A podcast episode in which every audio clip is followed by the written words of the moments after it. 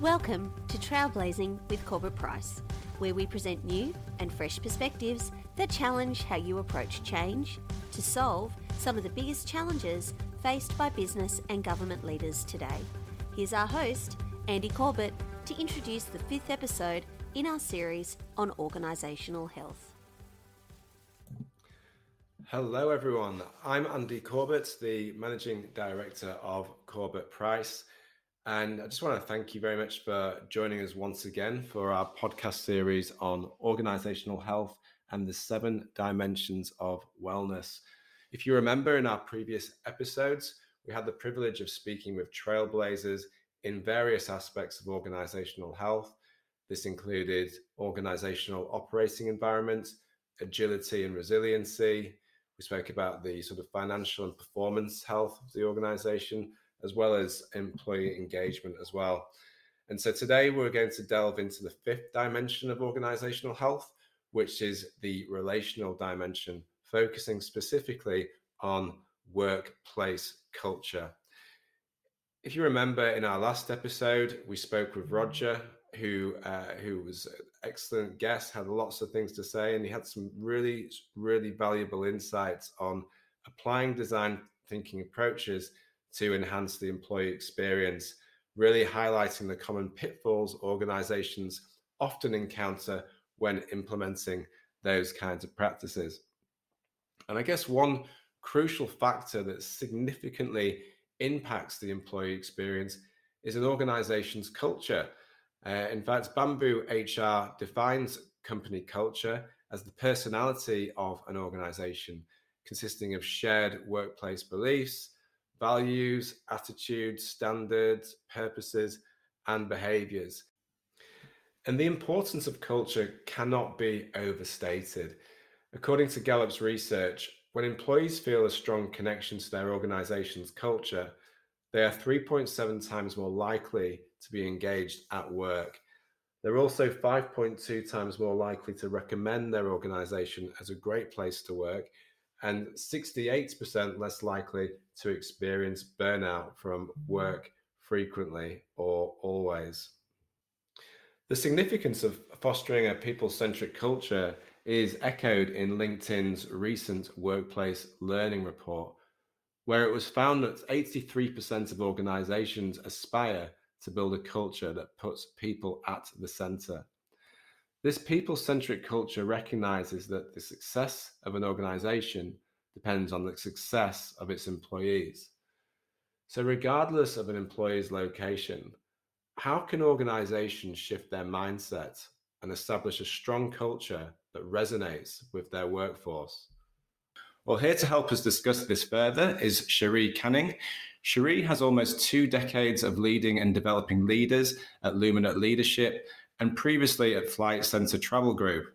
Cherie is a passionate optimist, and with her team at Luminate, they aim to bring this positivity to create a lasting impact on organizations by designing and delivering extraordinary learning experiences. Cherie founded Luminate Leadership in 2020 with one purpose to grow and inspire lead today's leaders to create a better tomorrow. She intends to embrace human based leadership traits such as connection, collaboration, courage, empathy, compassion, and kindness, and share these skills with as many leaders as possible, inspiring them to be the best humans they can be and bringing as much joy and fulfillment to their work and lives. So, Cherie, thank you very much for joining us today on this podcast. Thanks, Andy. Great to be here with you. Appreciate it.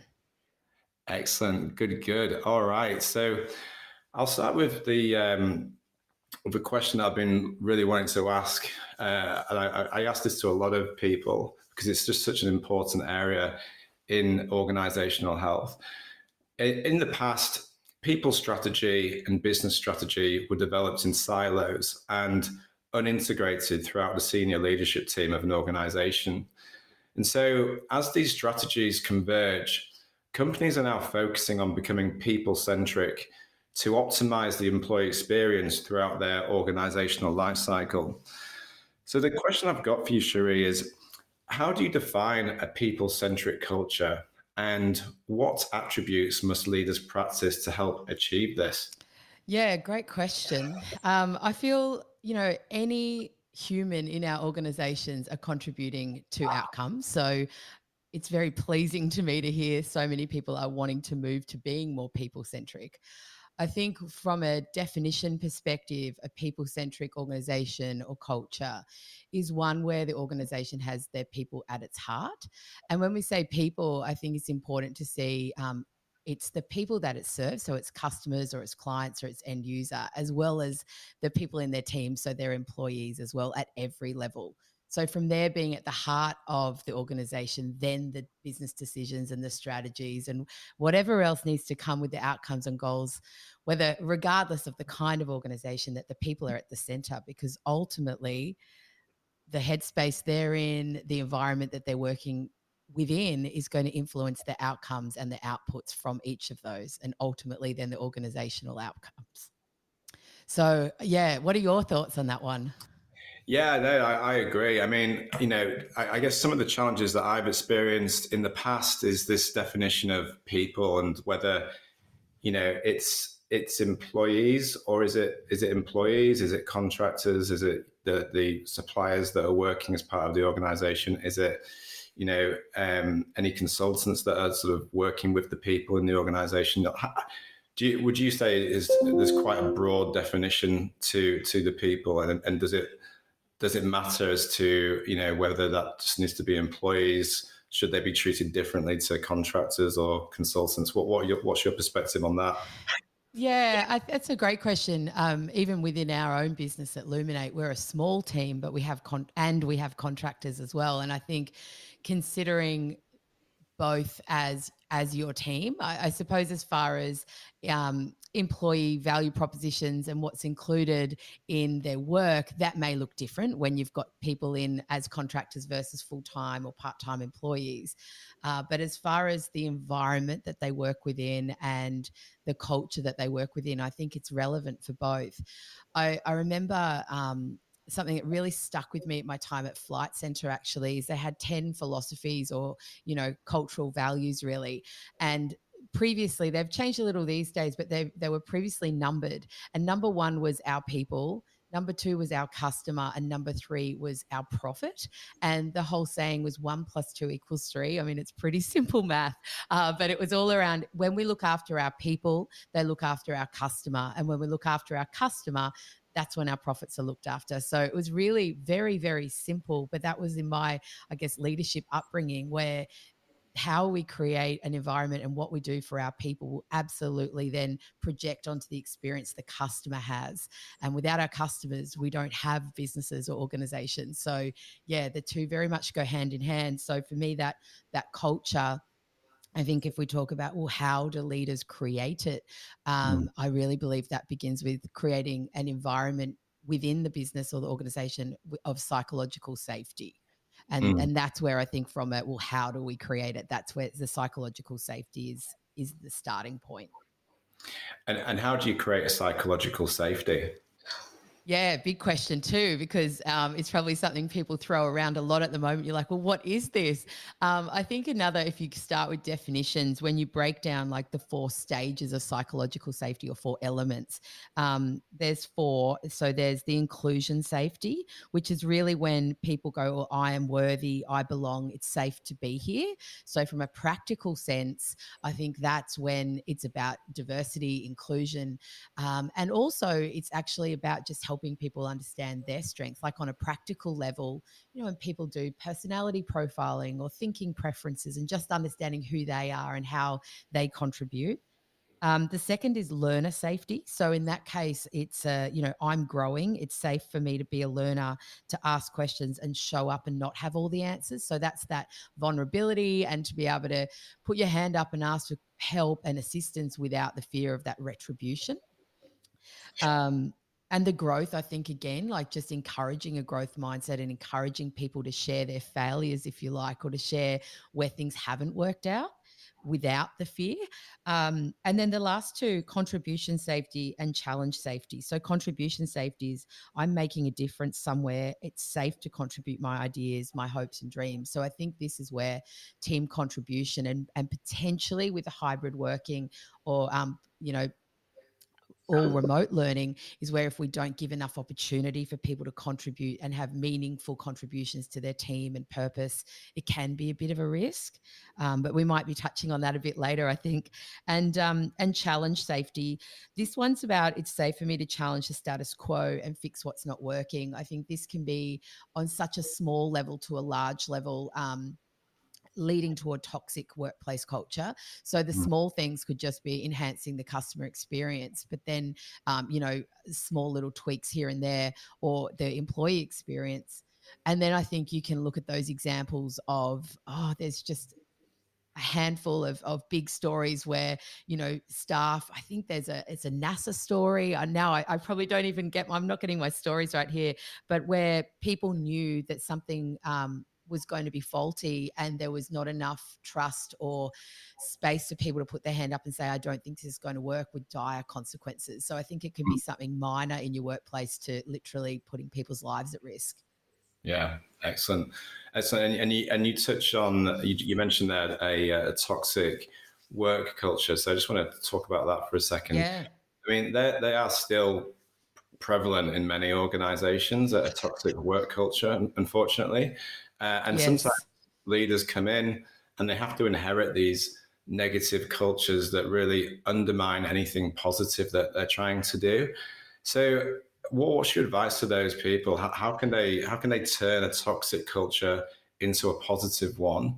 And and what role do leaders need to play in really driving that cultural change? Yes, it's a great question, especially with that inheritance of the culture. Um, and, you know, a lot of we see it a lot. I mean, of you know, sadly, we see the toxic culture a lot, but there's a lot of, we, we often do work with leaders or the exec teams around changing that, which it can be done. I think that's the first thing. It can absolutely be done. It does take time and it takes courage and it takes a lot of grit and resilience. So I think as long as leaders are walking in knowing that's part of the role, um, there's an incredible, I don't know, Andy, if you came across this, but there's an incredible incredible piece of research done. Um, there was an interview on Brene Brown's podcast, Dare to Lead, um, from son and father combo Donald and Charles Sull. It was an MIT Sloan report, and it was all around um, how to fix a toxic culture. And so, like, I highly, highly recommend that report because it is full of incredible stats, research, and also some practical tips. And one of the quotes that came out of it, or one of the sentiments that came out that I think is really worth sharing, is um, and and no surprise here, but when it comes to the toxic culture, is that leadership consistently emerged as the best predictor of toxic culture. So assuming then we're taking taking over into that culture where it's not our it's not our path or our doing, but we've got to do something about it it really is coming in. I think the number one tip is to hold yourself accountable and hold the team accountable for that behavior we don't want to see continuing. Um, mm. I think there's, it's really setting that uh, almost like a reset, isn't it? When um, some of the practical ways I think is to sit down as a leadership team and define well, what is the culture that we do want? What do we mm. currently have? Um, and then what are those disconnects? What are the gaps there? So, like practically and tangibly what do we need to work on? Um, mm. one of our one of our clients and i won't mention them because i don't want to throw them under a toxic bus but they because they're, they're really doing some great things. I think there was a little bit of uh, disharmony in the organization rather than toxic. But one of the things we saw the new ceo do is is came in and had those conversations with her exec, but then also put out um, a variety of different opportunities for the people to have a say and everyone in the organization at every level. So some of it was anonymous surveys, which has its good and its bad, uh, but really just to hear those voices. And mm. then she also took out every single person in the organization for a one to one coffee and just wanted to listen and listen and listen. And I think the key difference, well, one, she invested all that time, is that she actually then started implementing changes because there's one thing to ask everyone for their opinion, and there's mm. another thing then to just go, oh, okay, thanks. Oh, we yeah. won't do much with that. So I think that can then undermine the whole culture. Mm. Uh, but uh, yeah, I, I think the, the fastest way to keep the toxicity um, running is to actually not is to tolerate the behavior. What's the old expression about the the behavior we walk past and that we tolerate is the one we accept. So you know what message is it actually sending to people if we're not addressing behaviors in a curious way too? So it's not a come in and command and control but it's you know help me understand and getting curious to seek to understand where where people deem that as acceptable behavior and, and how we can change it moving forward set some new standards. Yeah, absolutely. And it's just, uh, it's a it's a quote that I read recently. You need to you, you, you, can't just see it on the walls. You've also, you've also got to see it in the halls as well. So you've really got to yes, isn't like, that the truth? visibly yeah. see the uh, the behaviours that you know you would um, you're trying to uh, deploy across the across the organisation and the and the culture that you really want to uh, to set. Because I think you know, there's there's another saying as well around the the, the fish um, rots from the head, and I think you know the mm-hmm. leadership plays such an important role in establishing um, the culture that's required. And and I think just we, we've spoken about leaders setting that tone and setting that standard around what culture they'd like to drive. Do you think there's a role as well for the employees mm-hmm. in also really underpinning underpinning that, or do you think it's just the role of leadership alone? Oh, I absolutely believe to see it work and to change, it's it's everyone. Um, I think from a leadership perspective, it's appreciating the emotional. Um, uh, you know, often the grief curve. I think there's the change curve in organizational change as well, and the emotional curve that people will go through. So I think as a leader is accepting that people will possibly come in with skepticism. They may come in with uh, a lot of fear, uh, possible distrust. And so if we can walk in as leaders with the acceptance and the knowledge that that could be the uh, maybe the um, starting point with some of our teams is not to take that personally. I think it's then to start building trust with them so that then when we are making changes and we are bringing up um, new ways of doing things or giving feedback on on what's okay and what's not okay in our culture, that there's that trust has been developed. And I think if I go back to that example where the CEO literally sat with everyone to have coffees, um, mm. she wanted to know them, she wanted to know what was important to them as well well. So then that trust was starting to be built. So then when there are changes and and broader, bigger changes, there's trust in her. So then it's a, a dual responsibility for everyone to get on board.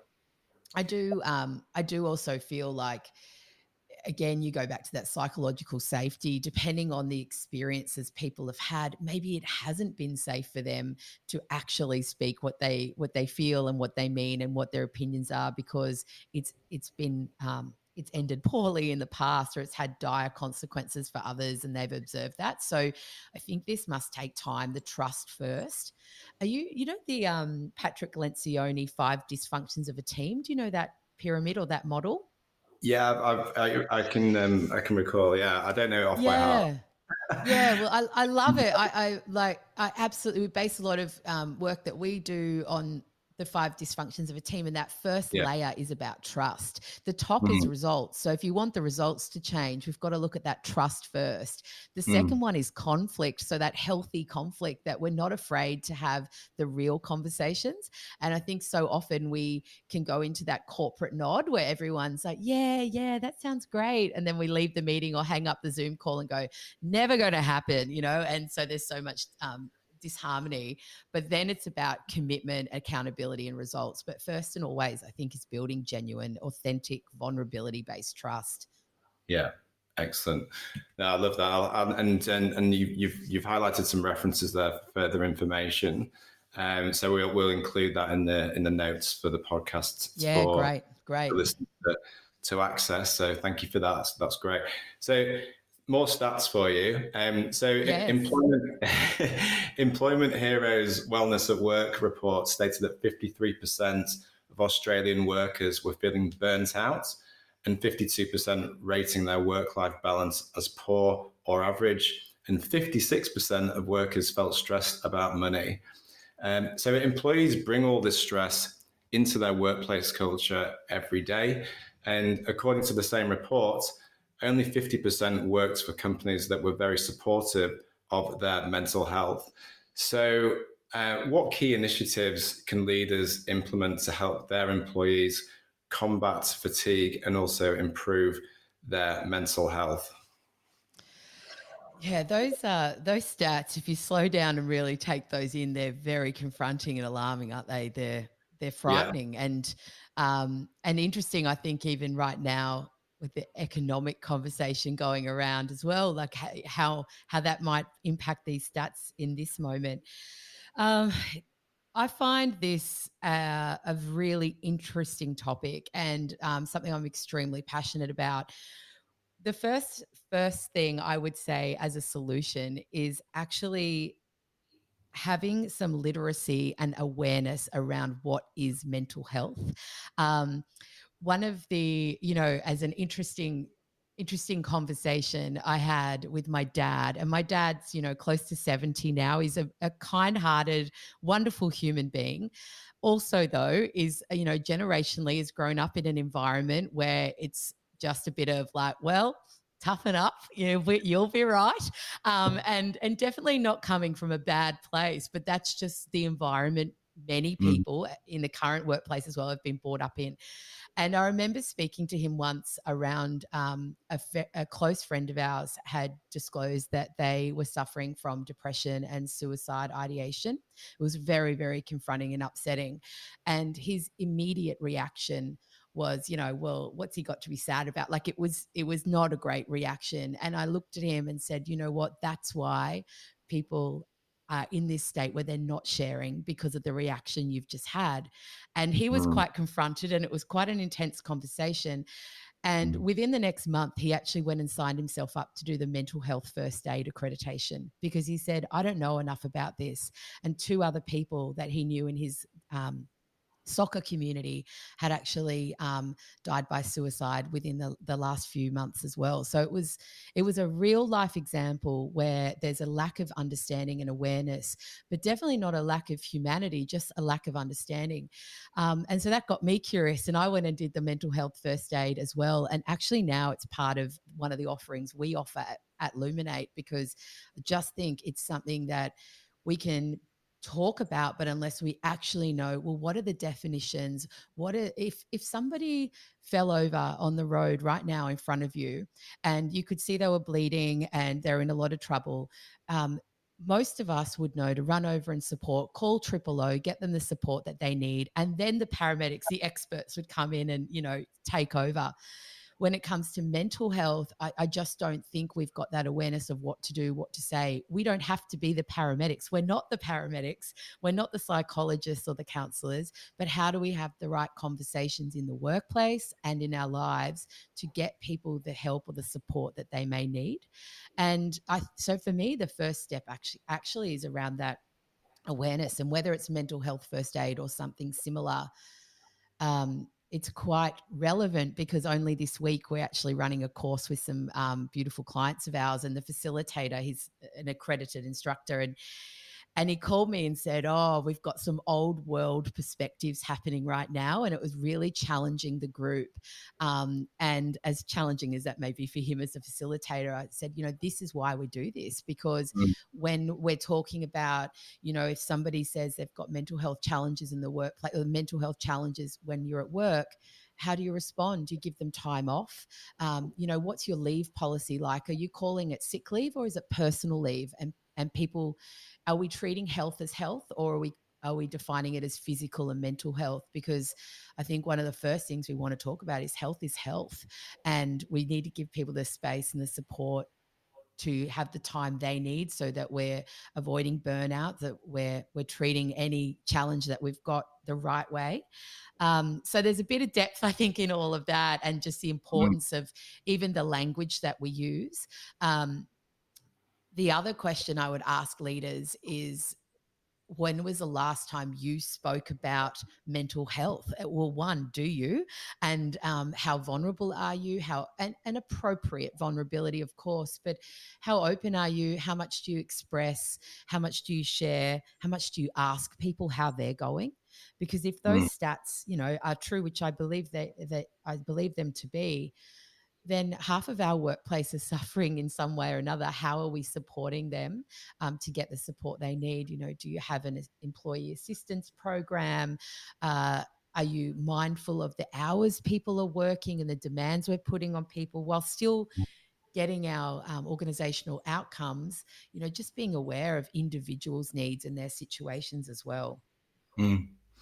And and so your training on mental health, does it? I guess you know it's, it's designed to make the invisible visible. Is that right? Yes, so, correct, spot, correct. Spotting the signs. Like, have you got any?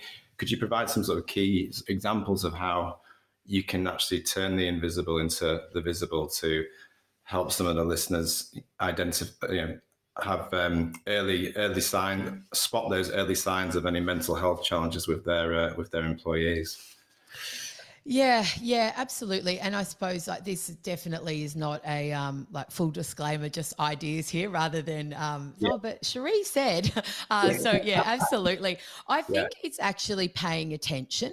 Um, mm. So what I mean by that is if you then see a change in someone's behavior. So if you usually see someone really calm and that's their normal persona, um, and then all of a sudden they're irritable or something changes, or someone who might be attending more social events starts not attending. Someone's pattern um, may change in they start turning up late or they're more tired than they usually seem to be. So it's not always huge, obvious things, but it's actually paying attention to that and mm. actually asking, you know, I think we see the are you okay all the time, but it genuinely is asking someone, I've noticed this behavior. Is everything okay with you? Um, a question that we were told about in the mental health first aid and i think is incredible. And um, i think it takes courage to ask and this is why maybe people don't always do it because they don't know what to say next but he's actually saying how's your mental health right now? And then stopping and just allowing someone to answer. There are so many support lines and different places people can go if they are unsure or how they're feeling um, so there's not a, we don't have to actually then solve the problem for them, but help them find the support. Um, so it's really that assisting and then listening, giving support and encouraging and encouraging professional support. Because sometimes it's like, what do you need? Maybe what they need is just the afternoon off or to come in a bit later tomorrow because they just need a, you know, some flexibility in their routine or whatever it may be. Mm. But sometimes it's I need to go and speak to I need to go and speak to someone professionally, and I think allowing um, the opportunity mm. for that to occur. Mm. Does that sound practical enough? I, I think um, I'm not sure if I've nailed that one for you, or if that's useful. I think it's useful, absolutely, and it's a complex topic. It's it's hard to go too mm. deep in the time that we've got, but it's really helpful for listeners just to just to uh, to at least identify some early signs of um, of where there might be some challenges with their employees because you know it's not always obvious, is it? It's, it's a bit it's, it's not really that clear. So um, no. yeah, no, it's not, I, and I think as well. It's not actually always obvious to the individual. They don't actually always know what it is they're experiencing either um, mm. which may sound a bit funny, but if we don't know how to um, put language around it, uh, that's, yeah, it's really important. Mm. that we give people space and time to even reflect on how they're feeling themselves. I th- um, and I guess going to that, you know, if we think about some different things from say mental health first aid, but in a workplace that people could put in straight away, um, some of I guess some ideas, even from clients that we work with, and ideas that they've had, um, and that we see them do is, you know, we've got a couple of people that have wellness areas in their workplace. It really depends on your physical um, workplace, uh, but wellness areas they give access to apps like Calm or um, mm. uh, the Healthy Minds apps and things like that also i think some teams are just incorporating more movement because i think when it comes to mental health there's some key things here around nutrition movement um, social connection sleep so if if there's some key contributors of course they don't eliminate all mental health but they can absolutely ha- assist. Um, so we've got so many, you hear so many teams go, we do walking meetings or we have a meeting outside when the weather allows. Um, we have um, workshops where people we do like goal setting and wellness wheels. So similar to the concept of this podcast based on the different um, wellness you know we've got we've got a little wellness wheel quiz people can do for themselves just to check in on what's working and where needs more more energy. Um, and i'd say as well i think then just considering flexible work hours um, flexibility of where people work as well which which is very commonplace now which is really important that's great and that leads me on to my next question actually because i think you know, on-site working arrangements uh, between sort of hybrid, remote work in the office. It's all been shifting around in recent years, and arguably could be um, exacerbating some of the mental health challenges that we've just spoken about. Um, you know, I think it also it really represents uh, or it presents a new challenge, if you like, for leaders to to ensure that their people feel connected to their company's culture. And mm and there was a survey done in America from Gallup. It, it found that 23% of hybrid workers felt more connected to their company's culture when leaders focused on culture in hybrid models than 20% of employees overall. So, you know, from, from your perspective, Cherie, how can leaders really help employees feel connected to their culture regardless of their location? Yeah, it's a great question. And I think it's actually one that we, the tip is that we need to ask ourselves that question within the organization because, you know, what are we in 2023 now? So I'd say 2020, 21 for sure, and 22 to an extent. But in 2020 and 21, we were absolutely all in survival mode and uncharted territory. So we know that, and and we just did what we needed to do to get through. Um, so now that things are, you know, stabilizing somewhat, I think it's an opportunity to ask ourselves, well, what future do we want for our culture, and how does that work with the hybrid model? Um, I'm literally working with an exec team next week, a, a, business we've been working with for maybe about 18 months now. And the leader said, you know what, our meetings is a virtual meeting. It's every fortnight. I just don't think they're getting what they need out of them. And so it's literally a reset session. So it seems very simple, but we we put out a survey to the team, asking them what's working, what's not, what's missing, what do they need, and then we're going to redesign it from here. So it's it's simple, uh, but it's literally just asking the question and then redesigning what works. I think that when we're talking about, um, I was reading up Harvard Business Review on this, and one of the quotes or one of the phrases was make workplace connection a ritual. So, when we talk about culture, a big part of culture is feeling connected as human beings. Um, and particularly if we think about extrovert or introvert personality, particularly the extroverted personalities like we need that um, we need to give them that stimulation of the the human connection uh, but also there's so many stats with mental health as we said um, and isolation and loneliness so it has to be a ritual that we've considered into a calendar, if you like, and intentionally, because there's none of that water cooler in the hallway, in the lift chat, and as much, uh, depending yeah. on how your setup is. Um, one of my teammates who's just actually started with us, she was working in another organization that were based in Melbourne and she was here in Brisbane. And she said, you know, yes, they had scheduled things on the calendar, but literally it felt like unless somebody connected with you or reached out, um, you had to just wait to the moment in your calendar to to connect. And I think that's a missed opportunity where we're not actually allowing just um, a more free flow. We've gotten so structured in how everything needs to be rather than just actually picking up the phone and checking in. Yeah. Um, yeah, I feel very, like very like a just you know back in the day a, a, conversation in the hall. Now now that's become a, a, half an hour scheduled meeting in Outlook on Teams, isn't it? It just needs to yes. just having those conversations. Yeah, absolutely. And I think this is where we get really efficient rather than effective sometimes because we're like, let's just get in, get the meeting done. I've got meeting fatigue. There's no gaps in between. So when we get on, we we get on the screen and we just get into business straight away or whatever the topic is.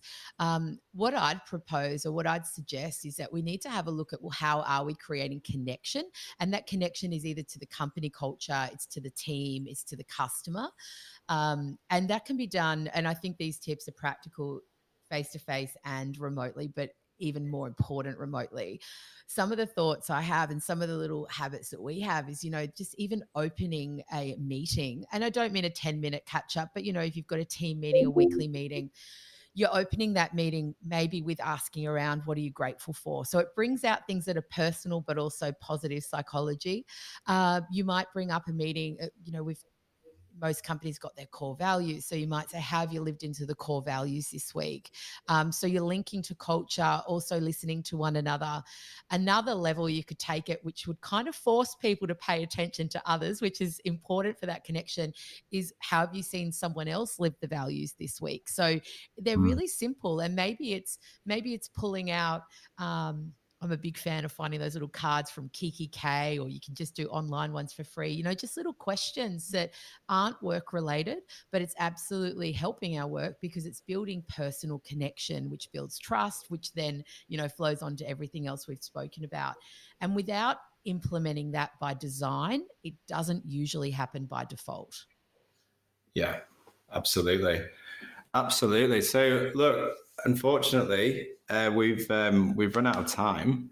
Um, um, but we like talk about this for days, I think. Exactly. I've, I've been saying that to, to, to, the others as part of this podcast series. It's just one of those things you could talk about for, for days and days and days. Um, but uh, yeah, unfortunately, we have to we have to wrap it up there. But I really want to thank you, Cherie, for uh, taking the time to join us today to provide those perspectives on this really important dimension of organizational health. So appreciate you coming on the podcast, Cherie.